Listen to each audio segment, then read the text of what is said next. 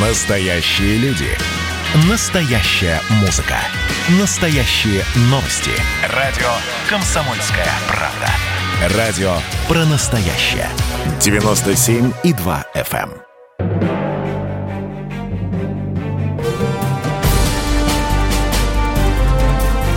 Однажды в Советском Союзе. Невероятная история Михаила Горбачева. Аудиоверсия книги Николая Андреева. Читает Владимир Левашов. Иногда в поездках Раиса Максимовна демонстрировала норов. Почти всегда была чем-то недовольна. То в машину к ней подсадят лишних людей и ей тесно, то в переводчике ей назначат женщину, а она желает, чтобы был мужчина.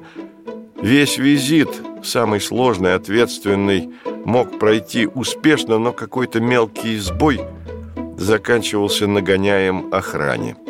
Причудливо были взаимоотношения Раисы Максимовны с женой Рональда Рейгана, Нэнси. Обстановка во время встреч двух дам иногда до такой степени накалялась, что эмоции выплескивались наружу.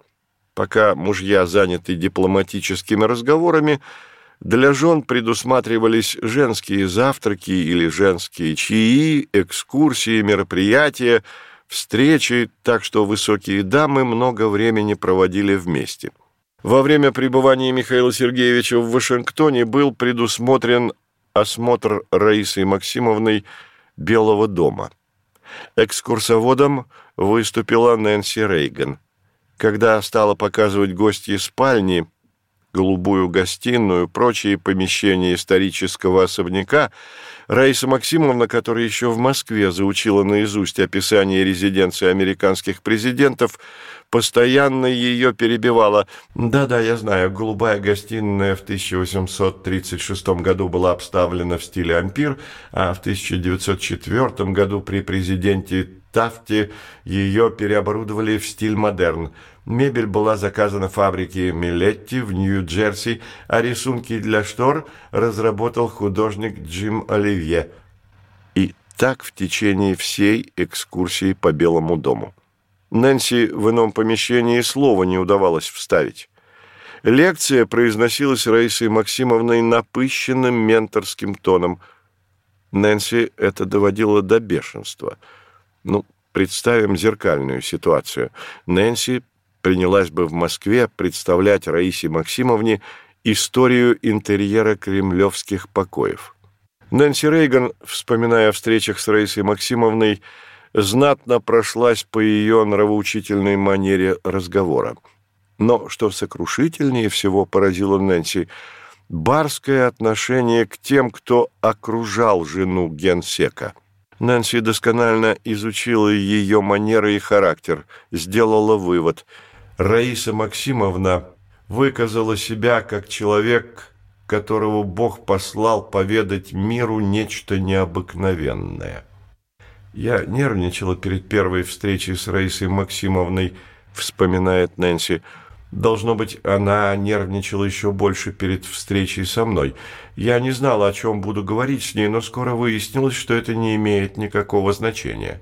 С первой минуты она говорила и говорила. Так много, что мне едва удавалось вставить словечко. Быть может, это было от неуверенности, которую она испытывала, но после десяти наших встреч в трех разных странах – Основное впечатление, которое осталось у меня от Раисы Горбачевой, она никогда не устает говорить. А точнее сказать, не устает читать лекции. На первой встрече, ведущей темой, Раиса выбрала всемирный триумф коммунистической системы. На второй – эпохальные достижения советского искусства. Но любимая ее тема – марксизм-ленинизм – и его историческое значение для всего человечества. Два раза она прочла мне обширные лекции о недостатках американской политической системы.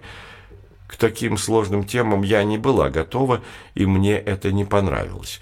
Я предполагала, что мы будем говорить о личной жизни, о мужьях, детях, о трудностях существования на виду у всех или, наконец, о наших надеждах на будущее. Я хотела рассказать Раисе о нашей программе борьбы с наркоманией, но не успела я закончить первую фразу. Она перебила меня, заявив, что в Советском Союзе проблемы наркомании не существует, в чем я сомневаюсь. Раиса Максимовна в свою очередь, была разочарована женой президента США. Недопустимо низкий для жены президента великой страны интеллектуальный уровень. И не всегда со вкусом одевается, и не в состоянии связно рассуждать о серьезных проблемах современности, особенно если речь заходила о политических системах различных стран. А уж про философию и говорить нечего. Нэнси понятия не имеет, кто такой Кант, не говоря уж о Шопенгауэре. У Нэнси свои претензии к Раисе Максимовне. Впервые мы увиделись в Женеве. Придя на чай, она поразила меня тем, что явно хотела казаться женщиной, чье слово – закон. Ей не понравился стул, на котором она сидела, она щелкнула пальцами – Охранники из КГБ тут же подали ей другой. Я глазам своим не поверила. И это представительница первого в мире государства рабочих и крестьян. Я встречалась с первыми леди многих стран, в том числе и тех, которые принято считать недемократическими, разговаривала с королевами и принцессами, но никогда не видела, чтобы кто-то из них вел себя подобным беспардонным образом. Раиса Максимовна, однако, не замечала бесцеремонности и неуместности своего поведения. Не понимала, что, взяв на себя роль экскурсоводши в Белом доме, она мало того, что нарушила этикет, но и несказанно оскорбила хозяйку. И при этом изображала из себя лучшую подругу американского президента. При журналистах нежно держала руку Нэнси Рейган в своей.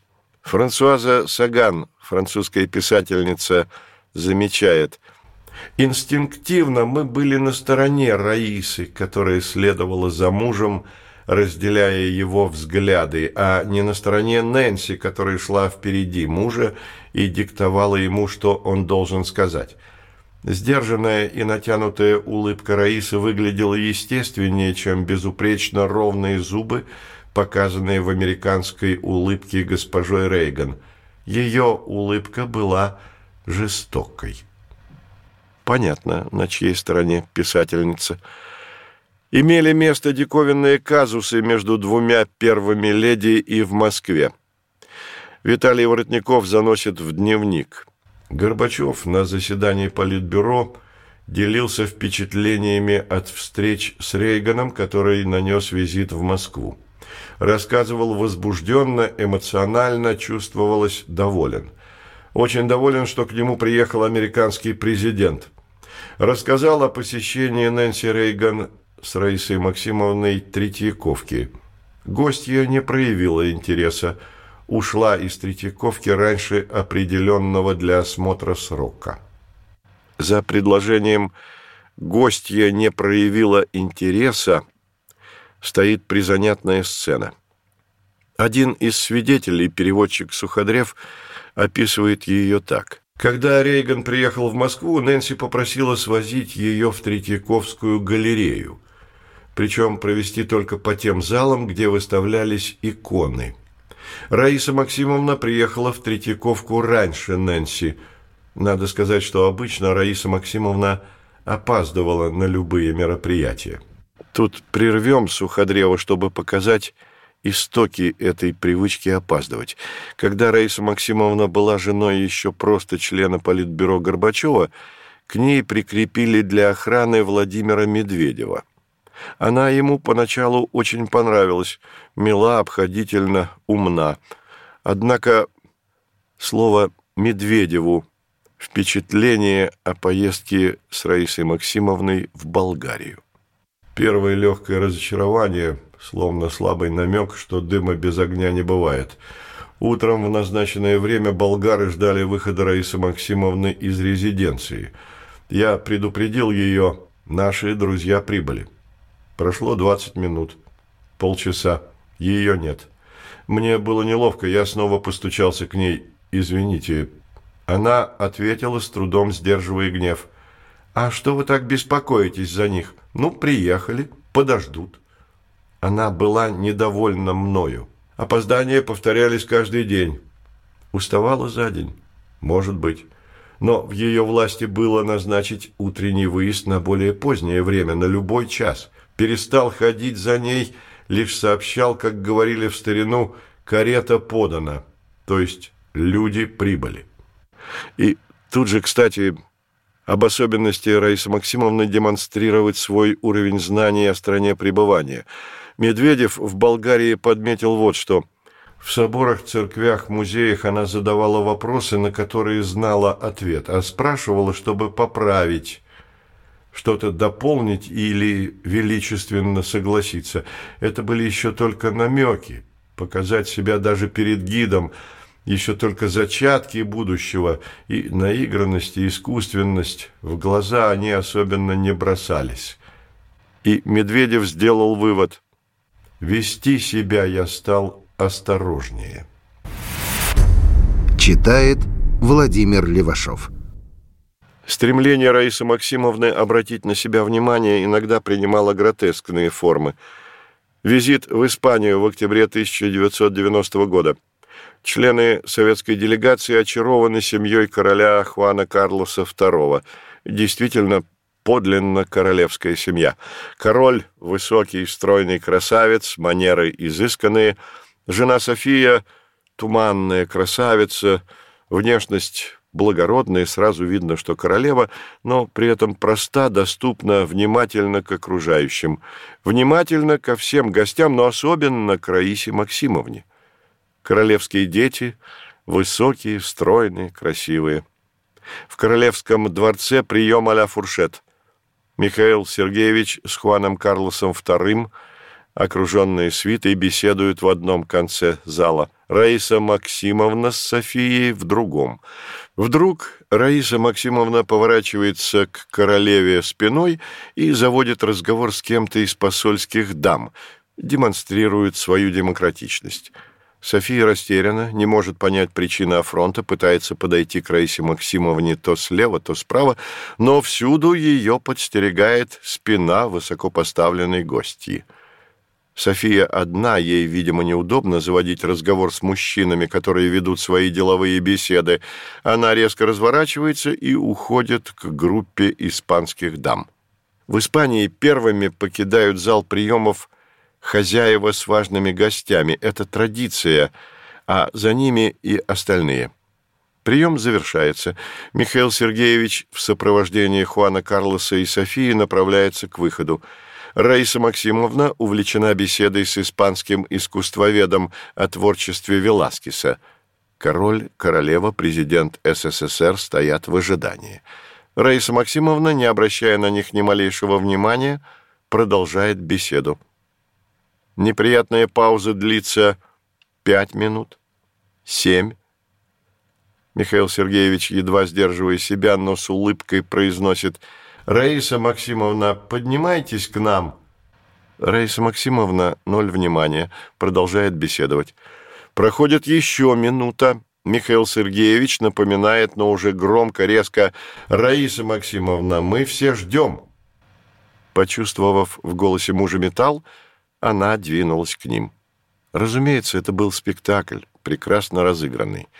Подобное происходило и во время встреч с госпожой Коль, с госпожой Рейган, когда Михаил Сергеевич в разговорах с супругой переходил на зловещий шепот. Но вернемся в Третьяковку.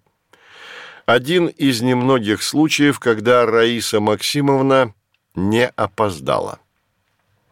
Ожидая приезда Нэнси, Раиса Максимовна решила пообщаться с журналистами – оседлала любимого конька, начала излагать известную концепцию атеистического искусствоведения, согласно которой икона не столько религиозный символ, сколько живописное изображение реальных людей, написанное в манере своего времени. Короче говоря, получалось, что она отказывала иконам в религиозном, духовном. И все это безапелляционным тоном, от которого у слушающих сводят скулы от скуки. Подъезжает Нэнси Рейган. Входит в зал иконописи. Но Раиса Максимовна так разошлась, что не может остановиться, заливается соловьем. Вологодская крестьянка, даже не имея понятия о дипломатическом этикете, а просто полагаясь на обыкновенные житейские правила, окажись в такой ситуации, тут же прекратила бы чудесную лекцию и оказала внимание высокой гостье. Не Раиса Максимовна. Лишь спустя двадцать минут она повернулась к Нэнси и кивком поприветствовала ее. Дескать, я заметила вас, потерпите еще немного, я и вам уделю время. И еще на десять минут лекция о мировом значении творчества Андрея Рублева. Завершив лекцию, повернулась к Нэнси с искренней улыбкой. «А теперь идем наслаждаться передвижниками. Я много чего неожиданного собираюсь вам рассказать». Нэнси отреагировала не менее оригинально. «Нет уж, увольте меня от экскурсии в советском духе». Повернулась и, высоко подняв голову, покинула Третьяковку. Вот вам и гостья не проявила интереса. Хочешь, не хочешь, а напрашивается сравнение с женой другого нашего лидера Бориса Ельцина с Наиной Иосифовной. Коржаков разное про нее говорит – и мелочная Диана, и вроде жадная, и, кажется, завистливая. Мне так не кажется. Хотя я ни разу не встречался с Наиной Иосифовной, только разговаривал с ней по телефону, но все равно впечатление о ней теплое. И уж сцен, подобных тому, что соорудила Раиса Максимовна в Третьяковке или во дворце короля Испании, в исполнении жены Ельцина и представить невозможно не та натура у Наины Иосифовны. У нее тоже были встречи с президентшей США, с Хиллари Клинтон. Хиллари слыла ученой штучкой, строгой, потому Наина Иосифовна сильно нервничала перед встречами, как бы чего лишнего не сказать, как бы чего-нибудь не ляпнуть. Но обошлось.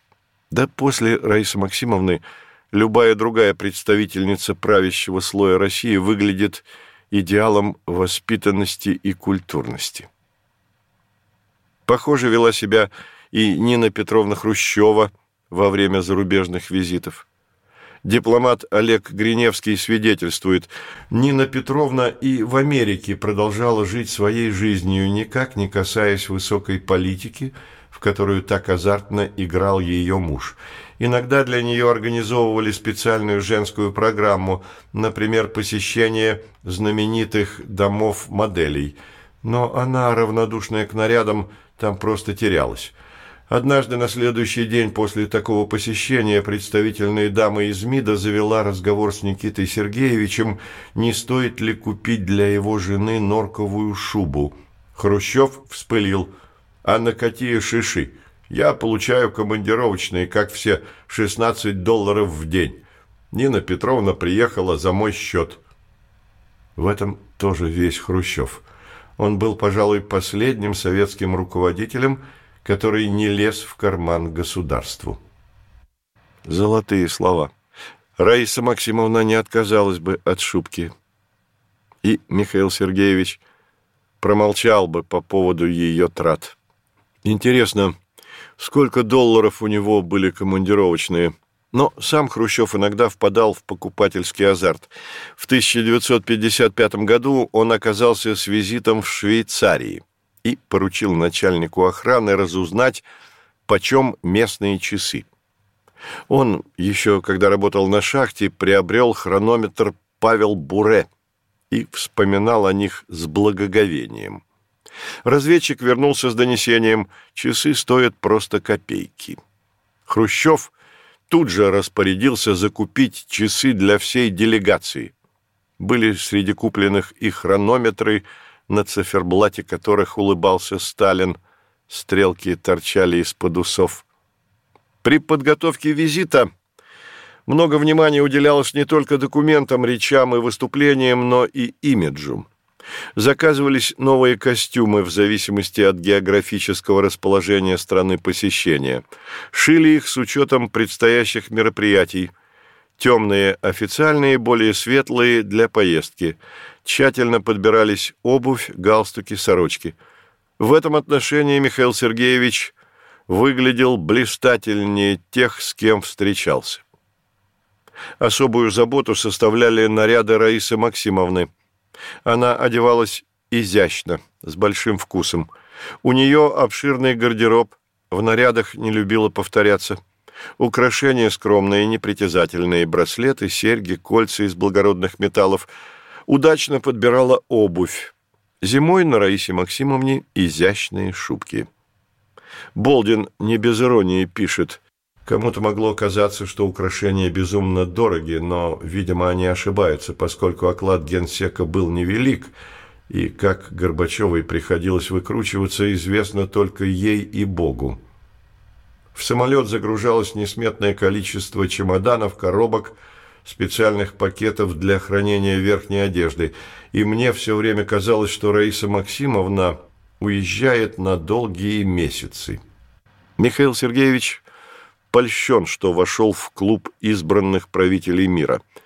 Любил рассказывать близкому окружению о нравах, привычках, слабостях и страстях президентов, премьер-министров, королей, давал характеристики им и их чиновникам, веселил забавными историями – Особенно его забавляла навязчивая склонность Рейгана к российским поговоркам и анекдотам, и он просил подобрать для американского президента что-то вроде пособия в помощь.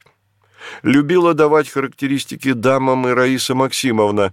Из них можно было понять, первые леди многих стран не всегда одеваются со вкусом и не в состоянии связно рассуждать о глобальных проблемах, особенно если речь заходила о политических системах различных стран. Читает Владимир Левашов. Наблюдательный Чазов делится своими впечатлениями. Мне нередко приходилось бывать за рубежом с Брежневым. Можно многое говорить о нем как о политике и руководителе страны, больше хорошего – первые годы его работы в качестве генерального секретаря, больше плохого в последние годы, хотя это целиком и не зависело от него. Однако надо отдать ему должное, его деловые визиты за границу не шли ни в какое сравнение с амбициозными и грандиозными политическими шоу, которые устраивали Раиса Максимовна и Михаил Сергеевич Горбачевы. Ну, скажем, про шоу это доктор преувеличивает. Все же не шоу были поездки, а официальные визиты. Иное дело, каков эффект от визитов. Кстати, и визиты Брежнева трудно назвать деловыми. Цели были пропагандистские. Зачем Раиса Максимовна написала книгу? Раиса Максимовна прослышала что общественное мнение настроено не совсем благоприятно по отношению к ней, и решила с обществом объясниться, написала книгу. Название с претензией «Я надеюсь». Поведала о себе, о своей жизни, о жизни с Михаилом Сергеевичем. Анатолий Сергеевич Черняев по этому поводу вспоминает – Долго, как только это она умеет, будто перед ней дебил, говорила мне, я, мол, всегда избегала давать интервью, публиковать статьи, хотя запросов сотни. Теперь не могу терпеть, когда на Михаила Сергеевича столько клеветы, столько несправедливости, столько злых выдумок и слухов. Я должна вмешаться. Книга – это моя биография с ним – я пишу вроде о себе, но на самом деле о нем. Я очень поддержал. А как не поддержать? Окружению Михаила Сергеевича тогда уже было ясно, речь о начале 1991 года, что авторитет шефа стремительно пикирует, и самое прямое отношение к этой неблагоприятной тенденции имеет Раиса Максимовна. Надо ее тенденцию переломить. И книга, надеялись, изменит общественное мнение. Как и ко всему на свете, Раиса Максимовна подошла к процессу создания книги предельно серьезно.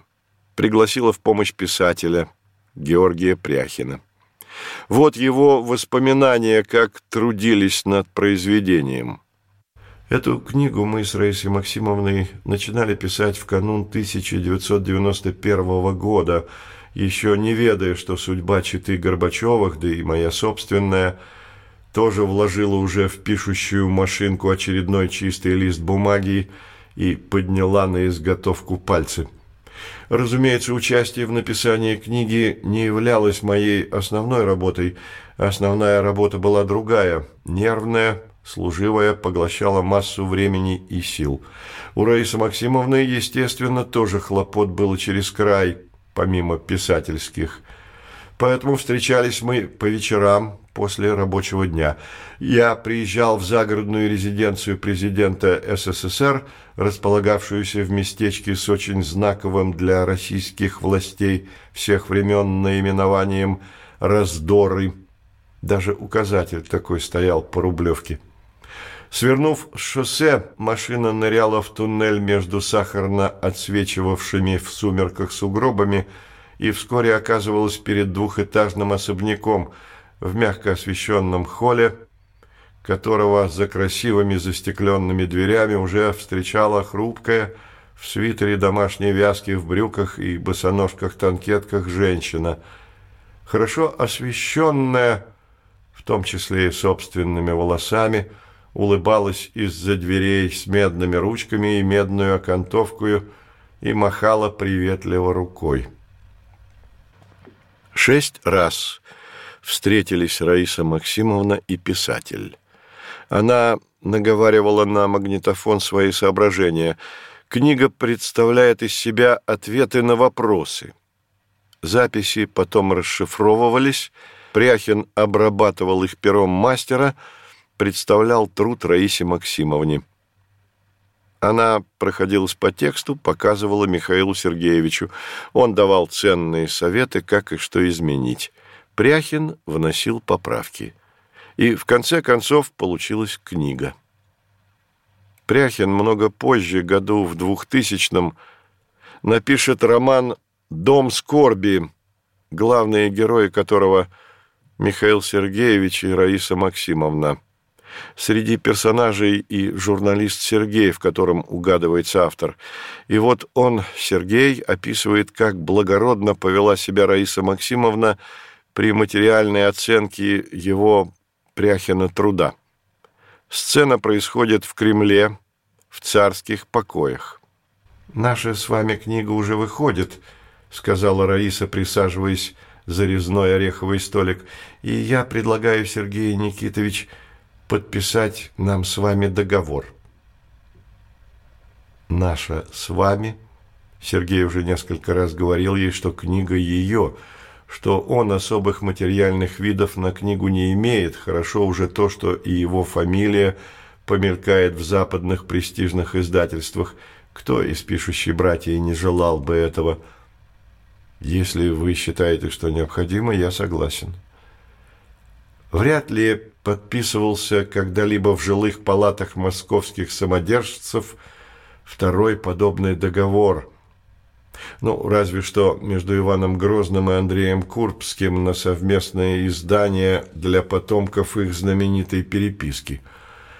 Все права на книгу переходили по договору Раисе Максимовне, за что Сергею полагалось определенное авторское вознаграждение.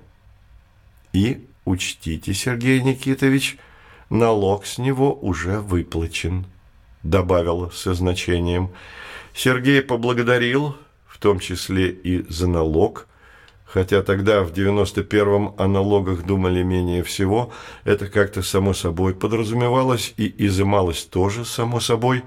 Думать о налогах и соображать что-то в них нас научат чуть позже. Подписание состоялось быстро, без свидетелей, но вполне чинно. Сергей даже подарил Раисе Максимовне свою паркеровскую авторучку в серебряной узорчатой оплетке. У него давно было ощущение, что это по случаю доставшаяся ему ручка женская. И был торжественно удостоен ответного дара шариковой самописки. Мне кажется, что лучше бы Раиса Максимовна не издавала свои мемуары. Уж слишком неприглядный, а на некоторых страницах и неприятный предстает образ автора. Раиса Максимовна уныла, будто перед ней, используем словечко Черняева, дебилы, рассказывает о своих взглядах, о своем жизненном пути, о семейной истории. И в каждой строчке проявляется Раиса Максимовна. Сухая, малоприятная, крайне необаятельная, которая слова в простоте не произнесет. Раиса Максимовна не скажет просто, как сказал бы любой философ Гегель, а только напыщенно Георг Вильгельм Фридрих Гегель, выдающийся немецкий философ. Ну, зачем ей было так раскрываться?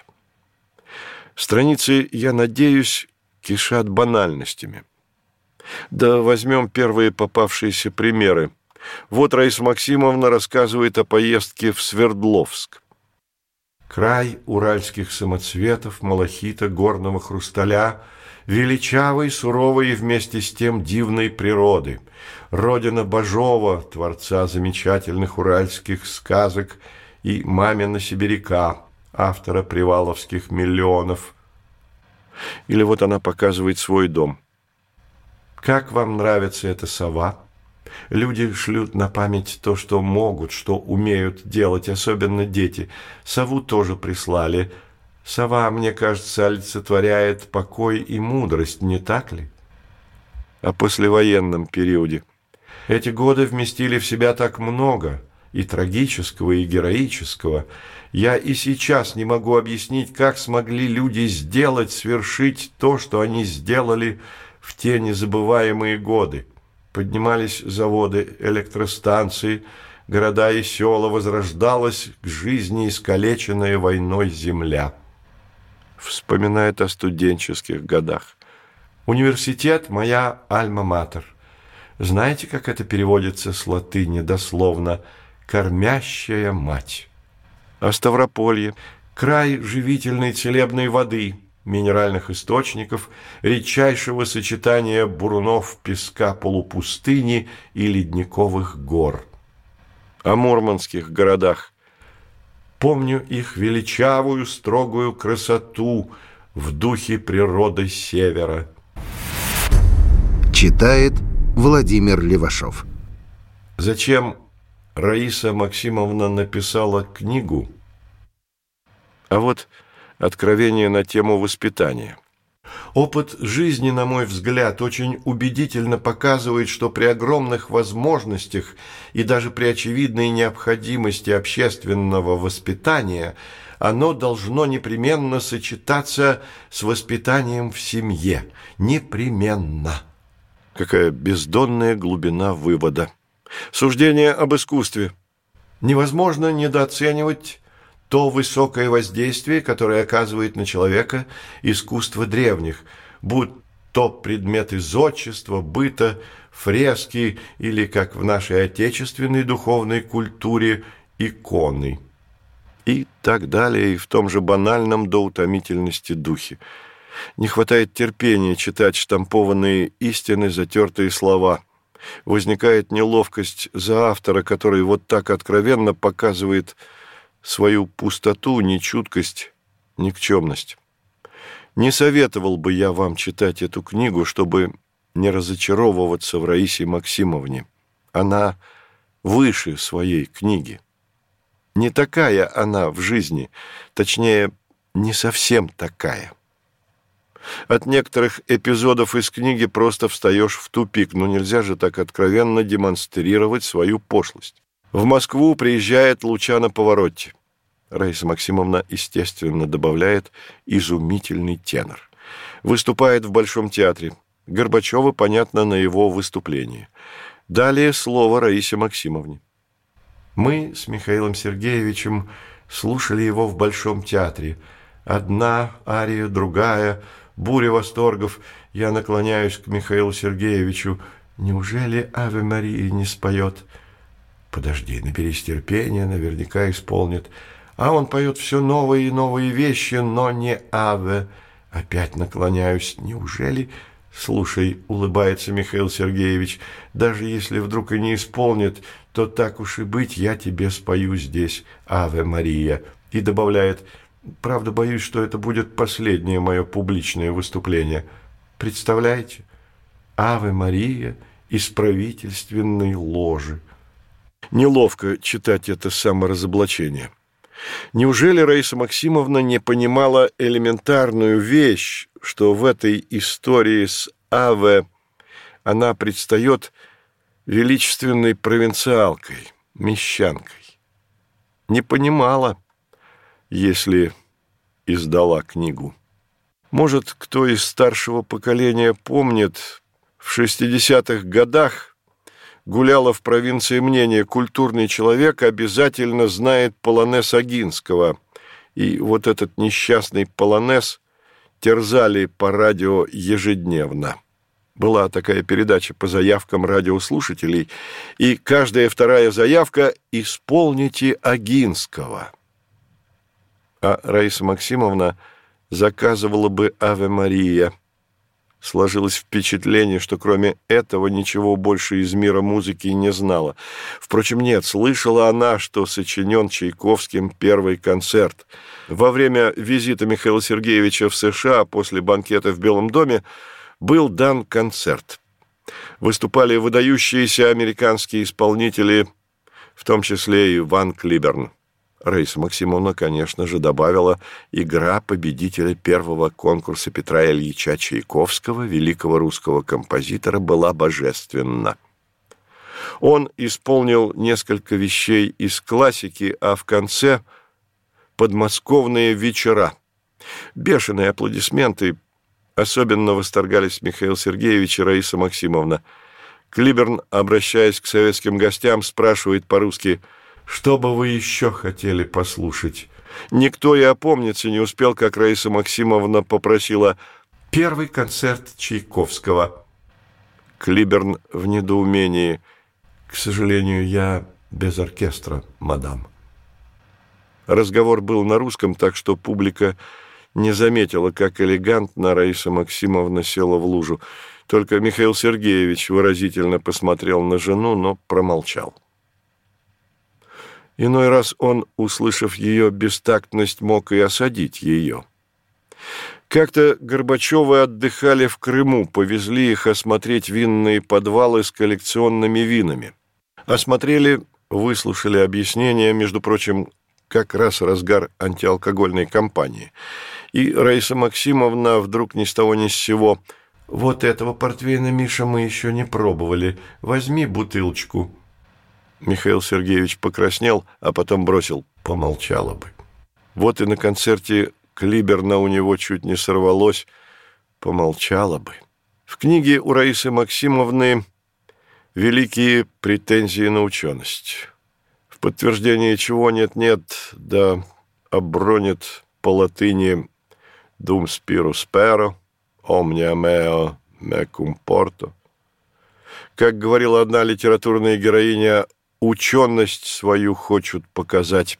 Раиса Максимовна напоминает героиню рассказа Чехова «Дом с мезонином» Лидию, которая вроде бы старается сеять умное, доброе, вечное, а получается оскорбительное насилие над душами крестьян. Раиса Максимовна собиралась написать еще одну книгу. Название подобрала претенциозное «О чем болит душа». Душа у нее была. Но болела ли? Это печальный вопрос. Прочитав книгу Раисы Максимовны, я понял, правы те свидетели-рассказчики, которые представляют ее образ в виде кичливой дамы. Вот и почтенный Болдин подтверждает, ее натура больше всего раскрылась в ее книге «Я надеюсь». Для меня было тягостным главным образом то, что Раиса Максимовна за несколько месяцев до мероприятия просила подготовить ей выступление. У нее был свой помощник, хотя он и числился в аппарате генсека, но чем-то его перо не устраивало Раису Максимовну. Заказчица, она была капризная и привередливая, не стесняясь, могла читать за показавшиеся ей упущения в тексте или подпустить колкость. Я лишь позже понял, что эта критика была рассчитана на то, чтобы показать необходимость переработки речи. Так позже случилось с писателем Пряхиным, работавшим консультантом у Горбачева и получившим поручение написать книгу Раисы Максимовны – Супруги наперебой ругали его за неумение писать, за наивность, политический узкий кругозор и необходимость за него все переделывать. Обидно для Пряхина, он блестящий стилист, и его кругозором можно позавидовать. В общем, с книгой «Я надеюсь» не получилось у Раисы Максимовны объяснение с общественностью – и ей приходилось снова и снова разъяснять чистоту своих помыслов. Она была уверена, что ей удастся все растолковать. Вот, например, Миф, который сформировался относительно меня в сознании людей, сильно преувеличен, как и все другие мифы о роскошных нарядах, виллах, дачах, которых нет и не было. Как жена президента я считала своим долгом достойно нести свою миссию, и если международный протокол предписывал мне быть в длинном платье или в каком-то другом, то я должна была это выполнять, и я это выполняла. И если я люблю и сегодня надеть красивый костюм или платье, я правда это люблю, что ж в этом плохого, то я хочу сказать одно. Дорогие люди – я все это приобретала на собственные деньги, на заработанные, на кровные. Вот такая история с мифами. Вымысел есть вымысел, а вот то, что я была использована как козырная карта в тот момент, когда начали борьбу против Горбачева, это уже реальность. В 90-м году косяком пошли недоброжелатели – Враги, не враги, друзья, не друзья, все те, кто боролся за власть против Горбачева, они и использовали в этой политической борьбе мое имя. Все это замечательно, и можно этот крик души принять к сведению и даже посочувствовать Раисе Максимовне. Но народ русский жесток и чувство жалости не ведает. Он упорствовал в своей ненависти к Раисе Максимовне да заодно перестал выносить и Михаила Сергеевича. Раисе Максимовне разные приписывали, вплоть до гадостей. Но можно сказать одно. Когда видишь ее по телевизору, никогда не скажешь, что она человек, способный к самоиронии. Достоинство человека определяется во многом тем, умеет ли он смеяться над собой. Она умела быть естественной, даже озорной – но этот момент еще надо удачно подстеречь. Когда она, озорная и шаловливая, выпадала из сухого образа, который, скорее всего, сама же придумала и лепила, то становилась прелестной и неотразимой. Она знала себе цену и понимала, кто она есть. Женственность в себе ценила выше других качеств, и в роли первой леди оставалась женщиной.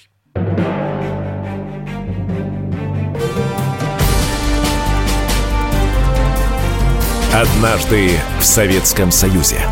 Невероятная история Михаила Горбачева. Аудиоверсия книги Николая Андреева.